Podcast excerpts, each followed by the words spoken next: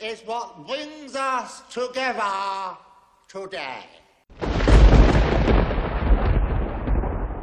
Hello and welcome to Sons of Thunder, the podcast where, with your permission, we'd like to walk you down the aisle. Welcome to episode 20 something, and it's part four or five of a seven part series, so whatever. Gentlemen, how are you? Good, thanks. Doing good. Excellent. You're clearly a details man, Sam. Yeah, so we've done one, two, three, four, and then four A or four B 4A. or something. So this might be Episode five. Part, fifth. sorry, part five part of seven. five. Yeah, I think it's Which episode actually going to 21 be or 22. eight. yeah, yeah, Hmm. yeah. It's an eight-part, seven-part series. That's the way we roll. Marriage.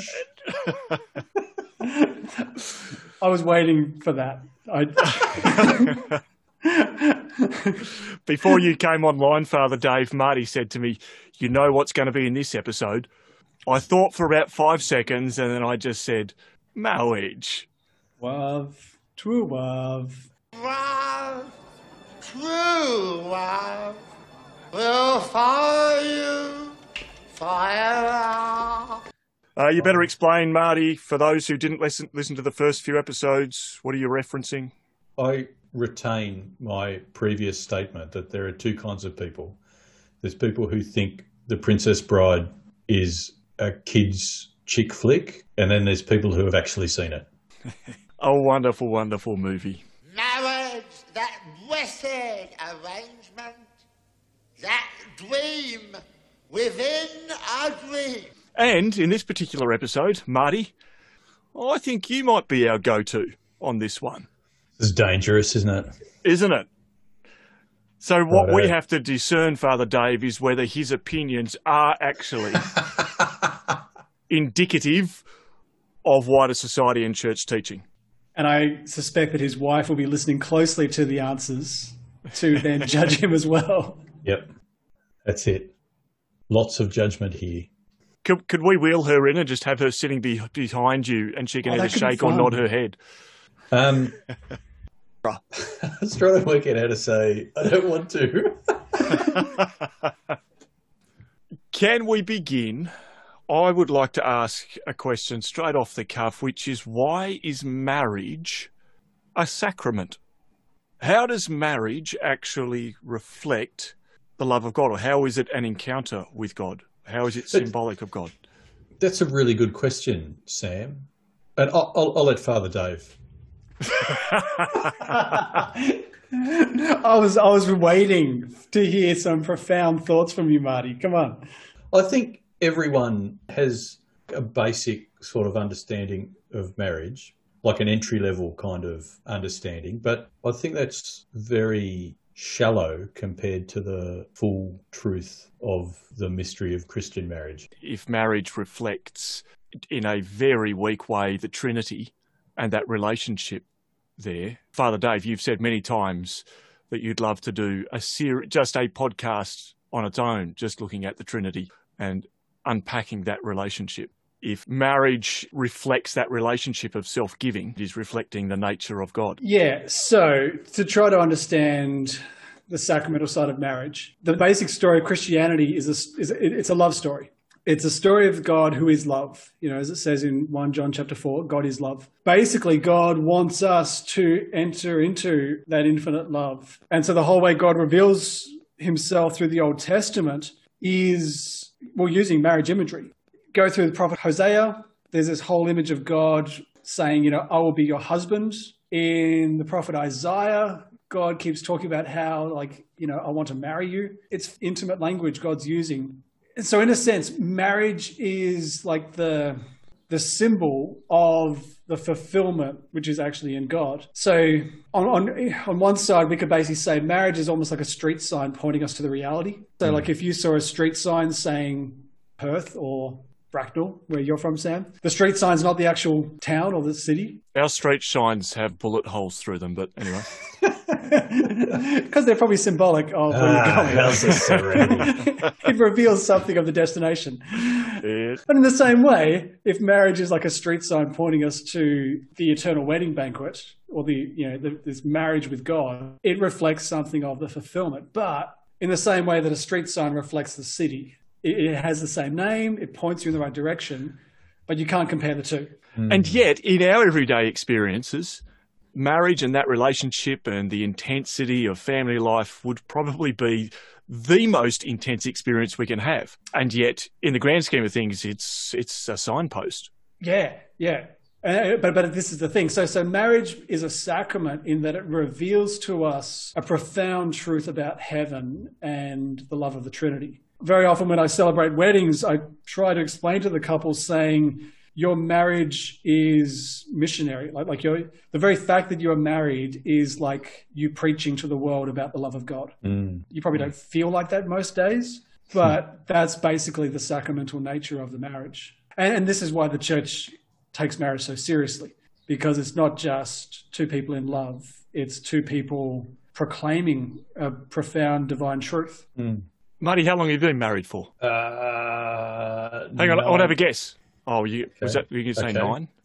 I was going No, to say 19. have 19, 19 years. 19 years. You nailed it. yeah! Couldn't possibly get it 10 years wrong, could you? almost, almost 19 and a half. Mm. oh, happy 19 and a half anniversary. Thanks. Yeah. Coming up, I want to talk about that commitment, love turning into a like a holistic commitment, not not just long term, but till till death do us part commitment, a permanent commitment. So free, total, and fruitful, I think, are the Free, faithful, total, fruitful. Yeah. free, faithful, total, fruitful. So there's four. Four. I guess that's from the Catechism, Everything else is in there. So right? Okay, Nice. can we, be, Marty, can you hold your question there for one, or sorry, your, your statement Sure. there for one moment? Can we go through these? Can we pick these apart? Because Yeah. this is where the Catholic definition of marriage does differ from many other definitions of marriage, versions of marriages. In fact, I grabbed this, I saw this not long ago, which is three pillars of marriage. And when I saw the heading, I thought, oh wow, they've they've taken something of Catholic teaching. But no, the three pillars of marriage, according to these particular, I would assume counsellors, are integrity, respect, and endurance. Now, whilst they are very good things to have, I could, in my work that I do, have integrity, respect, and endurance, and you wouldn't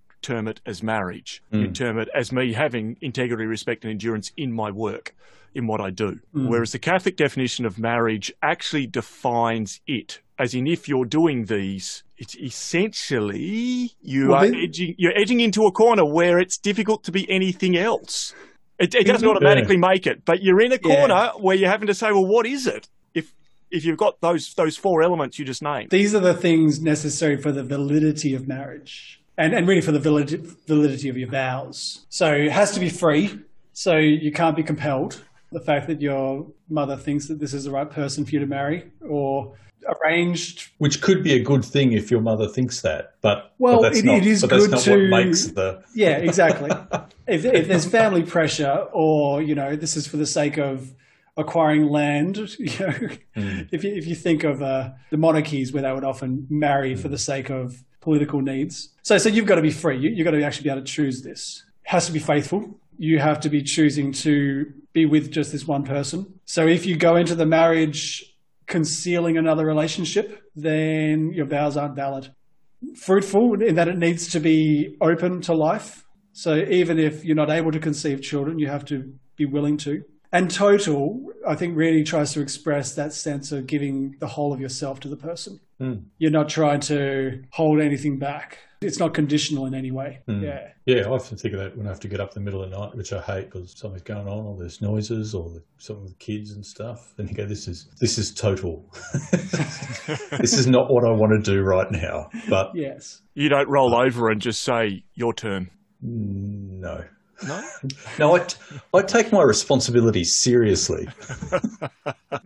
So, uh, all three of us are going to come at this from a very different perspective. A lot of people know this. I've been through a divorce and annulment, so I've seen that whole spectrum in a way. You, Marty, so you thought you were married, but it turned out that you actually that I weren't. wasn't. No. That's what that means. yes. Can I tell a story about that? Go. Years ago, I remember when I was a graduate talking to a guy who was driving somewhere for a job. He just got married and he was complaining to me that she had to get an annulment because the Catholic Church didn't think that I was worthy of marrying her. And I thought to myself, that's so not what that means. Mm. Mm. And there's a whole lot of emotion going on as well, which can't deny the emotion. But that statement is fictitious.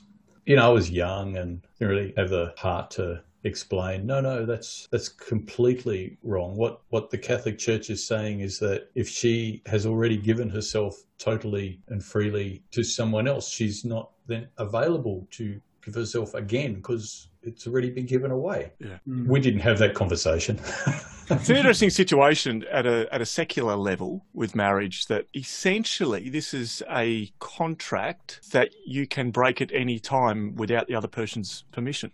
Within the church, they'd say this this is a contract and it's binding. And when we process down the aisle before the wedding, Father Dave, correct me if I'm wrong, but I've been told this comes from Old Testament times of a covenant where you walk between, they, they'd slaughter an animal Mm. and then the two people making the covenant would walk between the slaughtered animals that were, were scattered and that's how abraham and god did in genesis yeah and say if I break this covenant, may what happened to them happen to me. And in a wedding, we walk between the two families. If I break this covenant, then I have to face you. Hmm. I, I, I haven't heard that used with the analogy of the families on either side. But he's using it from now on. It probably depends on who the families are. There's a big difference between a contract and a covenant. Like a contract is, is an exchange of things, whereas a covenant is an exchange of persons. Hmm. As Marty mentioned, the, the, the story of Abraham entering into a covenant with God, they did the whole ritual of cutting up a few cows and sheep and whatever. But the interesting thing about that covenant that God made with Abraham is that God didn't ask Abraham to walk through the middle because he knew that humanity wouldn't be able to keep it. But God went through the middle Ah. in the form of this great fireball, basically saying, I'm going to be faithful even if you can't be. We don't quite do the marriage ceremony with dissected sheep. It'd be a whole lot more messy, I think, with the wedding gowns if we hmm. did. it would necessarily be an outdoor kind of service wouldn't it? I'd imagine so. Or every church would just have red carpet. the significance of it is that I mean it's it's just as serious. It, it's really standing before God saying we are seriously going to live these vows unto death. But yeah, I don't think most people really understand the seriousness of that. And I had an experience similar to what you were talking about, Marty, with your friend in the car post separation, but not yet annulled. And the advice that I'd received from people, I still wore my wedding ring. And my thought behind that was I still live with the presumption that I am married, even though we're not living that out. So it's a very awkward phase to be in. You could be married, but you're certainly not living within the context of what you would normally say is a marriage. But the advice being given from different people was usually along the lines of take it off and just start dating. You can't get married, but just start dating. But that becomes very difficult if you know there is a possibility that I might be married. So how can you be how can you be dating someone else? That advice came regularly. So I've been mm. through a, a divorce and annulment. Marty, you've been married for 19 years and have three children. And Father Dave, I would imagine that you have prepared and married, celebrated the marriages of quite a few people. Many, yeah. now there's a good point I Yes. because Who actually married them? Well, have you? Because I heard that the in a in the marriage sacrament, it's actually the Mm. bride and the groom who perform the, The sacrament, sacrament. Yes. and the the priest is a primary witness to it. I'm just a witness. That's right. Yeah. So Much in- like this podcast. Keep going, Marty. no, no, go down. you guys are, you know, running the podcast. I'm just a witness. So that's, that's my uh, disclaimer. Yeah, no. So in, in our common language, we would say the priest marries these people, but in reality, it's a sacrament performed by the bride and the groom, with the priest standing as a witness before God, before the church. In extreme circumstances, it can be delegated to a layperson to play the role of the priest. So hmm. if you happen to be way out remote in the country and a priest couldn't get there, or if you're in a country where there are no priests, you can actually delegate that to somebody else to stand in for the priest. Deacons can do it too, can't they? Yeah, that's right. Patches, matches, and dispatches. Pretty much. So baptisms, marriages, and Funerals. funerals. but yeah, like in terms of preparing couples for marriage, like I said, what you were saying there about annulment, the, the whole thing of annulment, people sometimes say that's just Catholic version of divorce. No, all right. Can I jump in But on this really. because I had to, as part of the annulment process, you must first of all tie off all civil pro- proceedings. Meaning, I had to get a divorce first. The hmm. divorce was very cold and matter of fact, and go into the courtroom. You don't have to prove anything, and you just have to show that you've been separated for twelve months. That's it and done, divorced. The annulment process I went through was very taxing. I actually found it very, um, not therapeutic, but uh, healing, I guess is probably the best way to describe it. It actually drew in witnesses. They actually weighed up a case. There was uh, someone for and someone against, and they then had to pull a case together. And there was always the possibility of them coming back saying no. But with the yes that came back, which I won't go into in on this podcast, but actually outlined the why, which comes back to the four pillars that you named earlier on, Father Dave. Now, mm. in my case, there were two. So they actually name which ones and then they give an explanation as to why. So the difference between annulment and divorce couldn't be more different if you tried. Yeah, mm. yeah. So it, it's trying to determine the validity of the marriage based on whether it was free, faithful, fruitful, total. So it's a very different thing to just divorce. And it's even in the name. I mean, annulment means it's null and void. It never actually happened. It looked like it happened. Hmm. Yeah. But in terms of in terms of preparing people for marriage, like I I find it fascinating that most people really don't know how to prepare for marriage. Hmm. There, there's so much focus on, I suppose, discern your vocation. And people say, well, I believe God wants me to be married. So now it's just up to me to find the right person. And then once I find them, it's all the question of reception venues and flowers and photographers and things like that. Would it be fair to say there's a lot more focus on the wedding than on the marriage? Exactly. Yeah. If you're the groom, you've really only got to find a suit and a best man. And then get out of the way. Yes. And a go karts venue, Marty. Yep. But I- I'll often sit down with couples and just say, look, what's your mission for your marriage? And every time you just get this blank look of like, what? I'm like, okay, like your marriage is a vocation. You, this is you out on mission together in the world. What are you doing? And they've, they've just never thought of it. It's that sense that people only look at their marriage as being about them. Hmm. It's our love. This is us enjoying our love. And then kids will come along. But if you actually think of it as a vocation and like a missionary vocation, it's like okay god's put you together to make each other holy and make mm. everyone in your field, like, sphere of influence holy so what's your vision for that you know how do you how are you going to do that So you say primary responsibility is to enable your spouse to go to heaven. Mm. And and also your children. Which is very different to we're making a public statement of our love Yeah. at the wedding.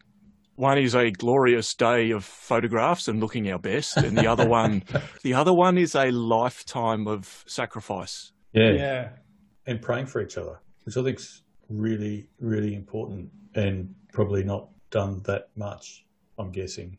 And priests bring Christ into the world through the Eucharist, and families bring souls into the world. So it's a it's a wonderful meeting point of the two. i think both are bringing god into the world by bringing love into the world you know like where, wherever there is love there is god and so it's in that commitment to love particularly to love when mm. there's no reason to love mm. that's where marriage really triumphs. And I think this is sort of the, the key thing that there's such a secular focus on happily ever after that you sort of miss this sense of what becoming holy actually looks like. Um, it, it means being purified through fire, really. Like it's about having all your selfishness stripped away until you learn how to be humble and truly loving. And that's so important for having the right starting point for marriage, really. If your starting point is my fulfillment and my happiness, then you're setting yourself up for divorce. But if your starting point is I want to be purified like gold in a furnace, and realizing that every sacrifice I make for my spouse and my kids is just going to strip away all the junk and, and stir up all the junk that needs to be healed, then you're placing yourself in a perfect place for becoming a saint. Marty, can I make a statement and can you either s- object to it N- nod or shake my or head. yeah, can, So I'd say that in heading into marriage, any issues that exist, if you see marriage as a way to help solve the issue, then more than likely that issue actually becomes bigger in marriage. Yeah, I think it's probably Fairly accurate? True. Yeah. But we've got some Hmm. amazing examples of holy marriages because there are quite a few saints who are were married. So I straight away think of Louis and Zélie Martin. Can I say Zélie and the guy I couldn't remember. So that's Louis. Saint Therese of Lisieux's parents. Mm. And her other siblings all joined the convent too, uh. which I didn't know previously, but I know that because you told me in a previous podcast. Yes. I can't imagine two people getting married and not having conflict, especially early on, significantly. I liken this to another, so much lesser sort of relationship, but at work with another project manager who's working for me. And we sort of hated each other for about a year, but we were stuck in there. And we became quite good friends after that. I remember talking to this other dude, one of our bosses, and he said, Well, of course, of course you have. You had enough time to sandpaper off the edges off each other. I've never thought about that at that time, but that's the case, I think, in marriage even more so. Are you able to pinpoint, Marty, in what way? So, two questions. In what way your relationship has changed in 19 years? And in what way your mission, as Father Dave was just pointing out, of what he'd normally ask a couple preparing for marriage, how has your mission changed? Uh, still looking blankly. well, it's a bit it's a bit easier for me because my bride's the most wonderful woman in the in the world. That's why I picked her over all the other ones. What has changed? Uh, I don't know. It's been it's been we've been married for a long time. It's hard to remember, to be honest. But I do. I, I noticed that she was beautiful when we got married. I remember that, but I think she's more beautiful now. There you go. Mic drop. Boom. Beautiful. what actually helps that process, Marty? apparently date nights. That's the that's the advice. We we don't really do that. Not- it's just difficult. I don't know. Well, I'm, And I you- not going to really gonna, I'm not going to make excuses. Maybe just because I'm lazy. Did you have a sense of mission when you got married? Um, uh, not Because I think you do now, well and truly, Yeah. because you, you talk about it a lot. Yeah, Talk about the mission of your family in Yeah, private no, I conversations, what we're praying for. No, but back back when I think we were as uh, underprepared as everyone else. You prepare, Father Dave. this is not a reflection on your preparation. I didn't mean it in that way. yeah, Oh, just, just for listeners, Father Dave didn't marry Marty. Father Dave was not a priest at that point. correct. Who did marry you? Monsignor Green, Ah, you were there. I was there. I just couldn't remember. It was 19 years ago. 19 and a half. Gee, the photos were good. All I remember are the photographs and the go karting beforehand. You remember who won the go karting? Yes, I do, Marty. I got second. I got a cup. and then later on that day, I got the real prize when we got married. The comment you make there about not being prepared, Marty, they often talk about three stages of preparation being remote, proximate, and immediate. So your, your remote preparation is basically your family upbringing. Yeah, I think we've done that one. Yeah, and you- yeah, I'd, I'd imagine you probably did that one pretty well. You know, the, the sort of proximate is where you're discerning, trying to choose the right person, trying to use your single life well to get yourself ready for that. And then the immediate is really that time of engagement. Hmm. But yeah, I think most people are probably not conscious of the preparation they have done or haven't done, for that matter. Hmm. It- It's not just about whatever formation course you do. It's it's really about what have you been exposed to in terms of family. Like, have you hmm. seen families that fight fair and you know do conflict well or things like that? It's hmm. also, I think, very easy in our teens and then 20s to set bad examples for ourselves. We, we get into habits with relationships or the way that we communicate, even the way that we see relationships or see sex. And all of that can feed into a very unhealthy foundation as we head in towards marriage. Hmm. Do you have to unpick a bit of that in the preparation? I I spend a lot of whenever I talk to young adults, I regularly say you need to find some married couples and invite yourself around for meals, like mm-hmm. long before you even start dating somebody, because a lot of people get all their formation through movies or you know TV dramas. Like the Princess Bride. Well, pro- probably worse ones, actually. Yes, I'd imagine stuff that's probably a lot ah. worse. But that's where you end up with this really unre- unrealistic vision of marriage. You know, particularly all the rubbish that's on TV these days, like Married at First Sight or whatever. Mm. Actually, go and spend time with people who've been married for 40 or odd years and learn about what it's really like. So you actually enter into the journey with the right understanding of what's ahead. Mm. We uh, we did do that. Well, we did that anyway because we knew married people. But um, one couple in particular we spent a fair bit of time with in the lead up to us getting married. They were great.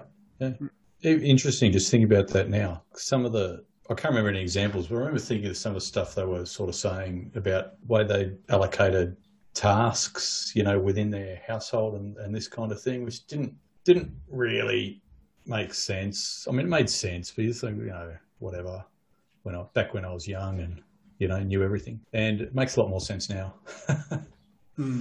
Father Dave, when we were in Melbourne back in 2005, I lived that year boarding with a family. And you both know them, Martin and Lisa. And Oh. living, there you go, flash from the past. Living with those guys was like jumping into the middle of a circus. Young kids. It was extraordinary that, particularly with Lisa, you'd be having a conversation and it would be interrupted by children and family life. And then all of a sudden, the conversation just picked up again an hour later. And that's how all the conversations weave together. Everything was hmm. interrupted. But the, the sacrifices for one another. I remember we actually were robbed. We were all out of the house and someone broke in and stole everything. And as a single person, that affected me, I think, less than for them as a married couple, particularly with children. I'd highly recommend it. I mean, going around for dinner's one thing, but I'd recommend boarding with a family for one year. If you ever get the chance to do it, you don't get many opportunities to do something like that. Got to do it while you're young It too. was normally, fantastic.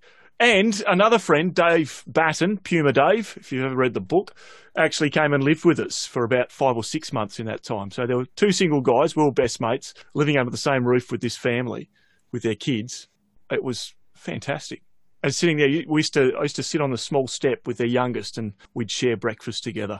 But a real eye opener as to how in, intense that sacrifice is for one another, day in, day out. Mm. And then you can stay for dinner. Just seeing a different way of how family does it, because mo- most people are only ex- exposed to their own parents uh, Yeah. or their own family. we were talking about conflict before. Yeah, the way the way my parents and consequently my whole family argues with each other is quite different to the way my wife's family argued with each other. And then when we got married, we had these two different ways of arguing that weren't 100% compatible, which took mm. some time to work out how, how, how, how we argue with each other, which is, which is different to those other two families. Mm. And then in time, your it's not all children, about will, arguments, but I'm just as an example. in time, your children will have to figure out what their argument pattern is. Yeah. But it, be, it can be quite confronting when you see people who fight on a whole different level. I remember going for dinner with this, this family, and you could see this disagreement building between the husband and wife quite publicly while the rest of us are having dinner. And they just kind of stopped and said, What are we afraid of? You know, why are we arguing here? There- There's something we're afraid of. If we can name that, then we can move on rationally. And all of us who were there for dinner just kind of sat back saying, Hang on, that's not normal. Yeah, like, What? No, no plate throwing. yeah. Like you're actually able to identify your feelings and, you know, insecurities and then move on rationally. Ah, grown-ups. Uh, can I throw out? I want, I want to go to a completely different area here regarding marriage. There are a lot of different things, things floating around in society that are not compatible with a Catholic definition of marriage. So, can I throw some, some of these out and can we look at why we'd be very hesitant that they would ever be involved within the sacrament of marriage? Things like prenuptial agreements. For a lot of people, they'd look at something like that and say, this is a very smart thing to do. What's the problem? So your commitment's not total. So hmm. the fact that you've already created a, an escape hatch means that you're not actually making a total commitment. So therefore, marriage is not valid. I'm committing to you for the rest of my life unless we aren't committed. Yeah. I'm gonna, I'm gonna agree with Father Dave on that one. Come on. I want you to disagree. Whatever he says next, disagree. Good luck. Uh, the one that really does cop it within the church being contraception. Are we talking 1960s? Was this Humanae Vitae? Yeah. Uh, a lot of people were expecting that the church would okay it, and the church didn't. And it's been a very contentious issue ever since. And St. John Paul II beautifully expounded that with theology of the body. And that was Mm. the turning point for me was actually reading that. Not the whole thing, it's pretty dense, but certainly some some uh, snippets from uh, Christopher West and these days Jason and Crystalina Evert, breaking it down So- in point-sized pieces. I would say, in a nutshell, you can't contracept and be open to God's action in your life. No, that's Is that, is that's that a mic it. drop again? What you got? Yeah, contraception clashes in, in a big way with, with like, obviously the, the, the, the secular view of that compared to the church's view of that.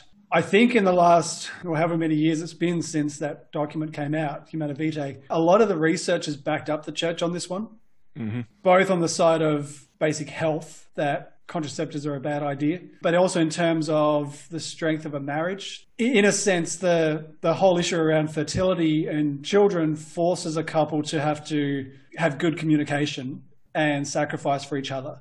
As soon as you take away that awkward conversation, you, you're no longer having to have communication on such an intimate level. And, and that then means that the marriage becomes more superficial. And there's a there's obviously a, a big elephant in the room here, which is the secular view of sex as opposed to the Catholic Church's view of sex, and the purpose, actually, what the purpose is hmm. behind that, and Yeah. the clash that happens there. Yeah. I mean, it- it's a massive topic which we can't summarize in a few seconds, but, But can can we say this though that the the church views sex as a renewal of the marriage vows? yes. Yeah. Why is that? because it's about giving your whole self to the other person. In in the marriage vows, you're basically saying, "I give everything of who I am to you," and that's then expressed basically through body language. Hmm. Hmm. Pope John Paul II, in his theology of the body, spoke about the language of the body, and and this was kind of his thing around why premarital sex is basically a lie because hmm. your body is saying, I give everything I am to you, but verbally you're saying, I'm not giving everything that I am to you. And in, in, a, in a sense, contraception is the same thing. Your body is saying, I give everything of who I am, but you're then actually lying to the other person saying, I'm not going to give you my fertility. Hmm. John Paul II spent a fair bit of time talking about why the, the language of the body helps us make sense of everything else of the sacrament. Yeah. Or I'm not giving you my commitment beyond hmm. this moment. Yeah. Hmm. So I think it was Peter Kreeft talking about this idea of that marriage is a image of heaven. You know, heaven is relationship with Jesus. You know, becoming part of His nature and and God and you. You know, sort of getting into each other. Um, and said that's like marriage, which doesn't actually happen like to the same extent. But couples have fun trying. not my quote. Not my quote. I, I, I can imagine Peter Kreeft finishing off a profound sentence with something like that. Back when World Youth Day was in Sydney, there was a cardinal on the ABC, and I think he may have been from Uganda, and he was being pinned by George Negus. Must have been four corners or something like that, being pinned on the Catholic Church's stance on contraception. And the Cardinal absolutely ripped him to shreds to the point where my own dad, who is not a Catholic, is not a Christian, doesn't dad doesn't go to church. Dad believes in sheep and cows. And dad sat there shaking his head, going, Man, this guy knows his stuff. And the, the big thing that he pointed out was that in the, his country was the only country that did not adopt the United Nations contraceptive plan in order to stop AIDS. Instead, they adopted a plan of encouraging monogamy in marriage. And they were the only country to actually see a decline in AIDS. Hmm. Because when they handed out contraception, it actually increased because people didn't attach responsibility with sex. Uh, and so, in a monogamous, monogamous relationship, all of a sudden, without contraception, they're, they're brought about an incredible responsibility with that act. Yeah, I mean, and a bit of a follow the science, isn't it? Who would have thought that monogamy reduces STDs? Wow. do, do you need any more, you know, experiments to? but they, they do talk about the contraceptive mentality. There's a, a whole worldview that comes with that, which changes the way we understand sex, but then also other human beings. And so the ripple effect of that then mm. goes into pornography, goes into abortion, goes into everything else that mm. it, it's changed the whole world in terms of how we understand relationships. Uh, so I think the church is very right to have held strong on that. Mm. And with a saintly marriage, you can change the world too. Boom. I heard Christopher West in explaining Theology of the Body, talking about sex being a glimpse of heaven. Uh, so for those who are in marriage or those who are, are aspiring to marriage, I always found that quite an amazing imagery that sex is a glimpse of heaven. And he said that someone had asked him once, Is there sex in heaven? And he said, Well, it's a little bit like saying, explaining to a child who knows nothing about sex what sex is. And then they ask, Can you eat ice cream while you have sex? And he'd say, Well, normally you wouldn't even thinking about, about that. And they go, Oh, well, I just want ice cream because that's all their world kind of revolves around. Reminds But me of a the- C.S. Lewis quote, which I'm going to misquote because I can't remember it exactly. but basically, he was saying us humans all obsessed with sex, drugs, and rock and roll when God actually has something so much more than that for us. Mm. Emph- emphasis added. Well, this is the actually sorry, this is the big lie that's been set up, isn't it? You can have sex, drugs, and rock and roll, or you can be a prune. Mm. Well, it's actually pushed it in the wrong direction. It's actually that mm. the sex, drugs, and rock and roll in that sphere is a pathetic shadow Yeah, of what God actually has on offer. yeah. So I want to talk about the sacrament itself. What are the minimum requirements? We talked about this the other ones. Obviously, you need a, s- a, uh, You need a spouse. I was going to say you need a bride. If you're a man, you need a bride. There is there a a woman, you need a uh, there is a modern thing of uh, I think they call it sologamy, which is marrying yourself. Well, there's a woman over in uh, Scandinavia, I think, who married a bridge. Sorry, yeah, that's really weird too. But sologamy. Sologamy, yeah. There, there- there's a company in the US actually selling. What's actually the selling. point? Yeah, yeah, because some people just can't find another person who's good enough for them. Let me let me get that list again, Ma- Marty. Integrity, respect, endurance. You can do that by yourself. That's right. But yeah, you can actually buy the Sologamy kit, which gives you a, a simple ritual with, to go through with some friends and a ring, just one ring, where you can then marry yourself. The world has gone mad. I have no words for just how ridiculous. Question: Can you divorce yourself? well, clearly, I mean, you, you you should be able to get that annulled pretty easily, should you as well? So, but sacramentally, I'm going to say real marriage, So yeah, Christian you two marriage, and and not just not contractually, covenantally, sacramentally. You need a man and a woman. Hmm. What do they need to do to effect the sacrament? We kind of explained the the background requirements. Obviously, free, faithful, fruitful, total. Like they, they Yep. need to be in that right disposition Yep. At the time of making the commitment, at the time of making you the commitment. You could change your mind later, and that's just tough. Well, that's it. Yeah, because like that, that's the nature of vows. Is Yeah. as G.K. Chesterton said. When, I'm going to quote a different guy here. G.K. Chesterton basically says when, when you make a vow, you make an appointment with your future self. Yep. So you're basically saying, 20 years from now, I'm still going to want to be married to this person, hmm. whether I like it or not. At that hmm. point, that's the difficult nature of it because I will change and they will change. But we're, we're basically making an appointment for the future to still be there. Yeah. So take it serious. It's like skydiving. Mm. Yeah, you can't go back to the plane. No, hmm. you're on the journey. Only it takes a lot longer. yeah. So the background there's background disposition, which Yep. is crucially important. But That's right. a- assuming that's all in place, what I'm trying to get to is it does it happen when you give each other rings, or like what what's the actual thing of the yeah, like with baptism, look, you need water to pour on someone's head. What? Where's the bit in the marriage ceremony? Okay, yeah. Can I have a guess? Is it the vows? It's the vows. Yes. So you don't actually need a ring. yeah, I don't think so. Beyonce Wow. does. Sometimes when Donna doesn't have her ring on, I say, you know, this we're legally not married while you. you know, don't have that. So, would you mind? Is this where some of the conflict starts? Yeah, so, so in, in all the sacraments, we would talk about matter and form. So there is the the form of words and the matter being like the physical substance.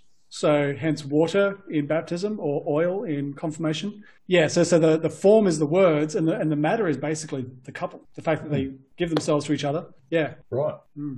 No, it's a bit simpler than I thought. Yeah, so I mean, mar- marriage is a very simple, quick sacrament. The fact that people spend so much money, like people spend like Yeah. like fifty thousand dollars these days for a wedding. I'm just like, Yeah. really? Yeah, You are an MGL though. we didn't. You wouldn't spend But- but- five dollars on dinner. How many people would then spend fifty thousand dollars investing in their marriage later on, like in terms of mm. counselling and working through stuff? And like I, I've I've worked with couples who their marriage is on the rocks, but they won't go see a marriage counsellor because it costs too much. Mm. I'm just like stupid. like you're gonna you're gonna lose your million dollar house anyway. So like you may as well invest and try to keep that together. Yeah. So on that note, I just want to talk about prayer, praying for your spouse and, and children, which I just think is really important, especially if you're in that kind of situation where if you're on the rocks, I think you've got to pray for your spouse. In fact, the, Where possible, pray together. yeah. No, I was just going to say it's very difficult, even with someone else who you're not married to, but just a normal person who you don't like. And if you decide to pray for them, it's very hard to not like them anymore if you're praying for them. Mm. And I think that is true in spades in, in marriage. Yeah, I think that's the real difference between strong marriages and struggling marriages. There- there- There's actually statistics. I remember someone talking about. I forget the exact numbers, but but between non-Christians versus Christians in mm. marriage, the the rate of divorce is dramatically lower. But then Christians who are actively praying, it's almost minuscule. The the rate of divorce. Like mm. it's such a clear contrast that if if you are praying for each other and praying together, then you're going to get through. Mm. Um, and, and I think that's the thing that needs to be really said clearly that there, the devil doesn't like marriage. Like because the mar- because marriage is an image of the Trinity, because you're revealing God to the world, he hates that, and of course he wants to destroy it. And so this is why we're seeing marriage being knocked out everywhere around our society. So you have to realize that you are stepping into a battleground. If marriage is between you, your spouse, and Jesus, then you've got to understand that there's also an enemy trying to knock it, like destroy that. So you have to be on your knees praying furiously. And there is there is an amazing imagery of reflection of the Trinity in marriage, in that a husband and wife love each other so much that nine months later you have to give that love a name. Hmm. Yes, Welcome to the world, young Nicholas or Sienna. that's it. Love always creates. Yeah. Yeah, By the way, I stole that from one of your brothers, Father Tony Schick. That was one of his homilies. that's okay. But I was listening, and it was about 15 years ago, so I can claim it now. We listen to one. um, can we talk about the wedding at Cana? Sure. I don't really know what to for say about it. I just So you would assume that it is not an accident that Jesus began his public ministry at a wedding. yeah, I just think it shows how. Um, How important and, and foundational. I think it's an illustration of how much Jesus loves marriages as well as well as that we do. I mean, what is what why does everyone like weddings? It's in built in people. And why is it inbuilt in people? Because because God does too. And the fact that he provides a whole lot more wine to celebrate with as well. Yeah, Like you were saying before about people always think Christians are just prunes because they can't enjoy themselves. But yeah, the, the whole thing of marriage is that it's meant to be this enormous celebration. Like coming out of reconciliation. Yeah, but we but we're, we're preparing for the for the eternal wedding banquet. That, that's the way God talks about heaven. Hmm. So Jesus Jesus thinks it's so important that he's prepared to make his first miracle, even though he didn't really want to, to be giving more wine to people who had been celebrating for a couple of days already. Yeah, I'm really enjoying these podcasts. The last couple of weeks and doing this this series on the sacraments. Well done, Marty, for for deciding this is where we're going. Going to mass and even my everyday thoughts and prayer. I'm feeling very awe inspired by God's love and by heaven, and it's it's blowing my mind again. I feel like I'm rediscovering it again. Mm. Mm. I should read more. Why read when you can listen? so who's our next guest? oh, but that was great last week listening to Dr. Burt. It's just really, it's really inspiring hearing that. And I've got to say this. I want to say this. Even even though I've been through a divorce and annulment, I I think a lot of people would suspect that my view of marriage is maybe a little bit tainted, etc. In fact, it's the other way around.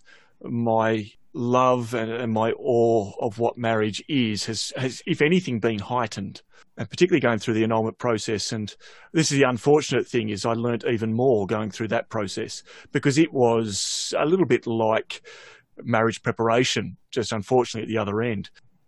I, I'm just absolutely in awe of marriage and marriages, what that love, what that sacrifice is for one another. How difficult that is. Oh, I think God the Father's in awe of marriages too. I think he just thinks that's fantastic. And and that's why it's a sacrament, because he'll actually give you grace through that and, and ongoing in order to help you to live in a way which reflects the, the Trinity and the love of the Trinity. Hmm. Well, I, I think this is where, for anyone who's listening who is preparing for marriage or you know wanting to get married. You- This, is exactly what I, this is what I was going to ask you. This is going to be my next question. So, Father Dave, what would you Dave- suggest for young Well- people? Because we, we we're talking about how enormous the mystery is that you're sharing in the life of the Trinity. You know, you don't just wander into that. You know, like you, you actually want to prepare yourself for that. I a couple of years ago, I was doing a, a seminar for a bunch of young guys. You know, in, in that context, you can be a little bit blunt. And I said to them, "Look, how old do you guys want to be when you get divorced?" and you can just see all these guys say, "What?" But you know, but the reality is, I said, "Look, Do you love doing stuff like that? I, I, I do enjoy being controversial, but um, I basically said, look, the, the current stats in Australia is 50% divorce rate. The average length of a marriage in Australia is seven years. Seven, 17. Seven. So when you when you take out all the people who've been married for 50 or 60 years, that would suggest there's a whole bunch of people their marriage is falling apart within six months. It's just like Hollywood. Yeah, yeah, but it's because people are wandering in with no clue at all about what's ahead of them. They haven't done any interior work. They're assuming that marriage is going to fix all their problems. And they fail to realize that you simply end up with twice the amount of baggage because you've got your spouse's baggage as well and all the in law's baggage. Like you've actually got to deal with your stuff. Like you don't just wander aimlessly while you're single. Like the, the time when you're single is so important for doing the deep work to pull out the rocks of your own heart. And it's really important that we do put Jesus first. We seek God first mm. Mm. Absolutely. in all things, and and that you get to a point really where a vocation in religious life or the vocation of marriage, where essentially they look like even options. These are beautiful options, and where is God calling me into? Not hmm. simply, well, God calls me to this one because that one looks ugly. Hmm. Because there, there's something wrong there. Well, Yeah. I think that's I think that's the key to vocations is that it's God's action that starts that. It's your cooperation that helps Him end it. It's not like you can sit down and actually choose as such a vocation. You know, hmm. it's God who's created you and who's who starts the work in leading you to what's best for you.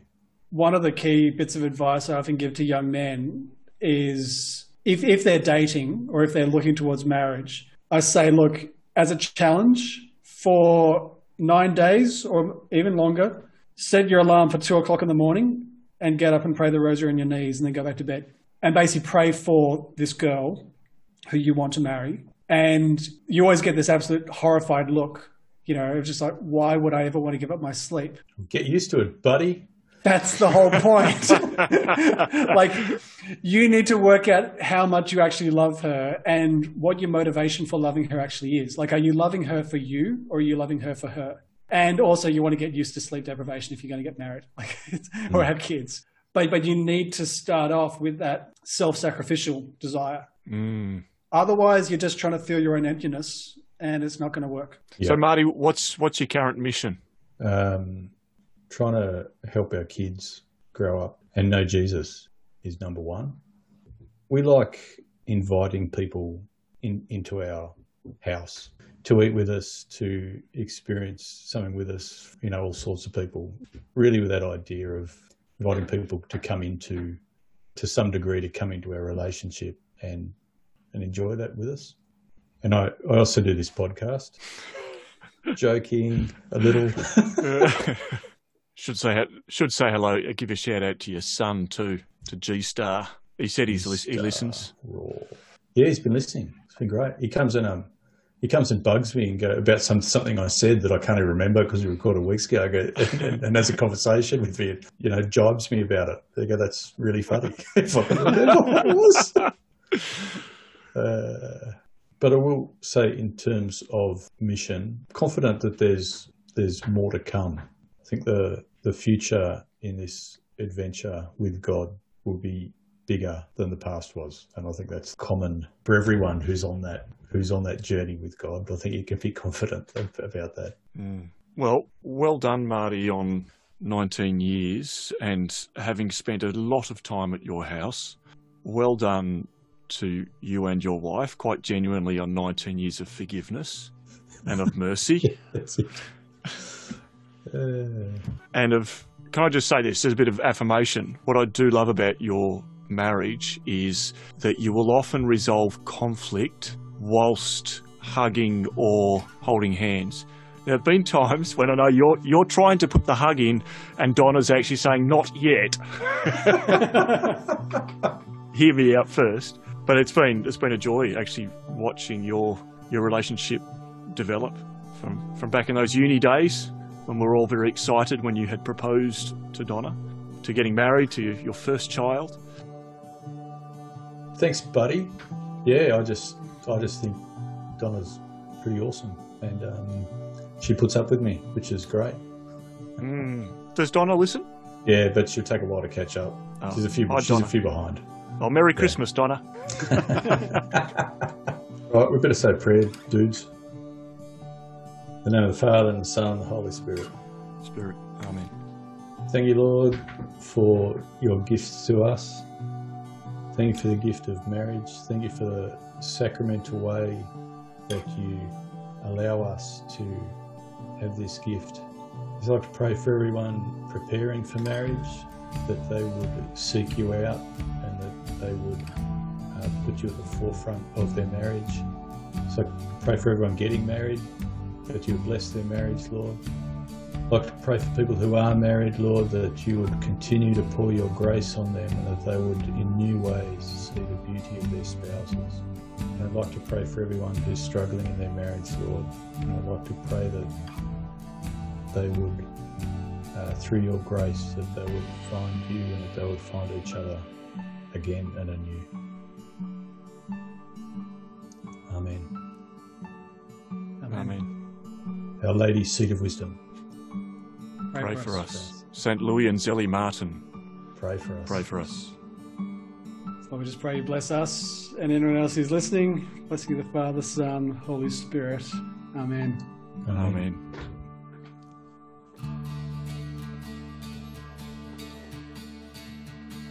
We should have talked about the uh, extremely long engagements that people have. Yeah, because they're silly. Oh, what's the point of engagement? Yeah. well, people don't get married until they've got the deposit for their house or whatever. That's really bad advice. Slip this into the podcast at some point, Sam. No, Marty's doing the editing. We'll just put it. We'll just Oh, put it at the end. Keep going. Don't stop. I've met so many people who say we got engaged, but we're not going to get married for another four years because we're trying to save money for a oh, house. Oh, really? And you don't want that grace? You don't want the sacramental Oh. grace? You think you can do it better on your own? But there's something about, you know, struggling. Like, everyone's been sold this idea of get the perfect house and the perfect car and the perfect pool and then you live happily ever after. But you've been sold a lie about materialism when actually you're meant to just struggle through. You know, like, yeah, go and live in the dodgy apartment struggling to pay the rent. And you got to fall more, more in love with each other, you know, Yeah. because it's not all perfect.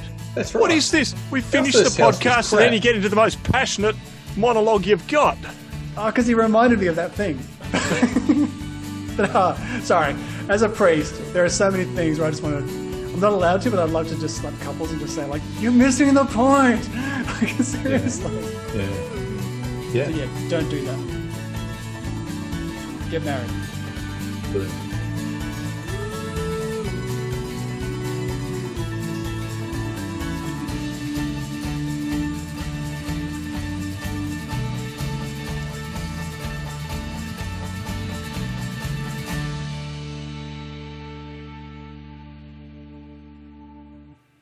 So treasure your one. Skip to the end. Have you the wind?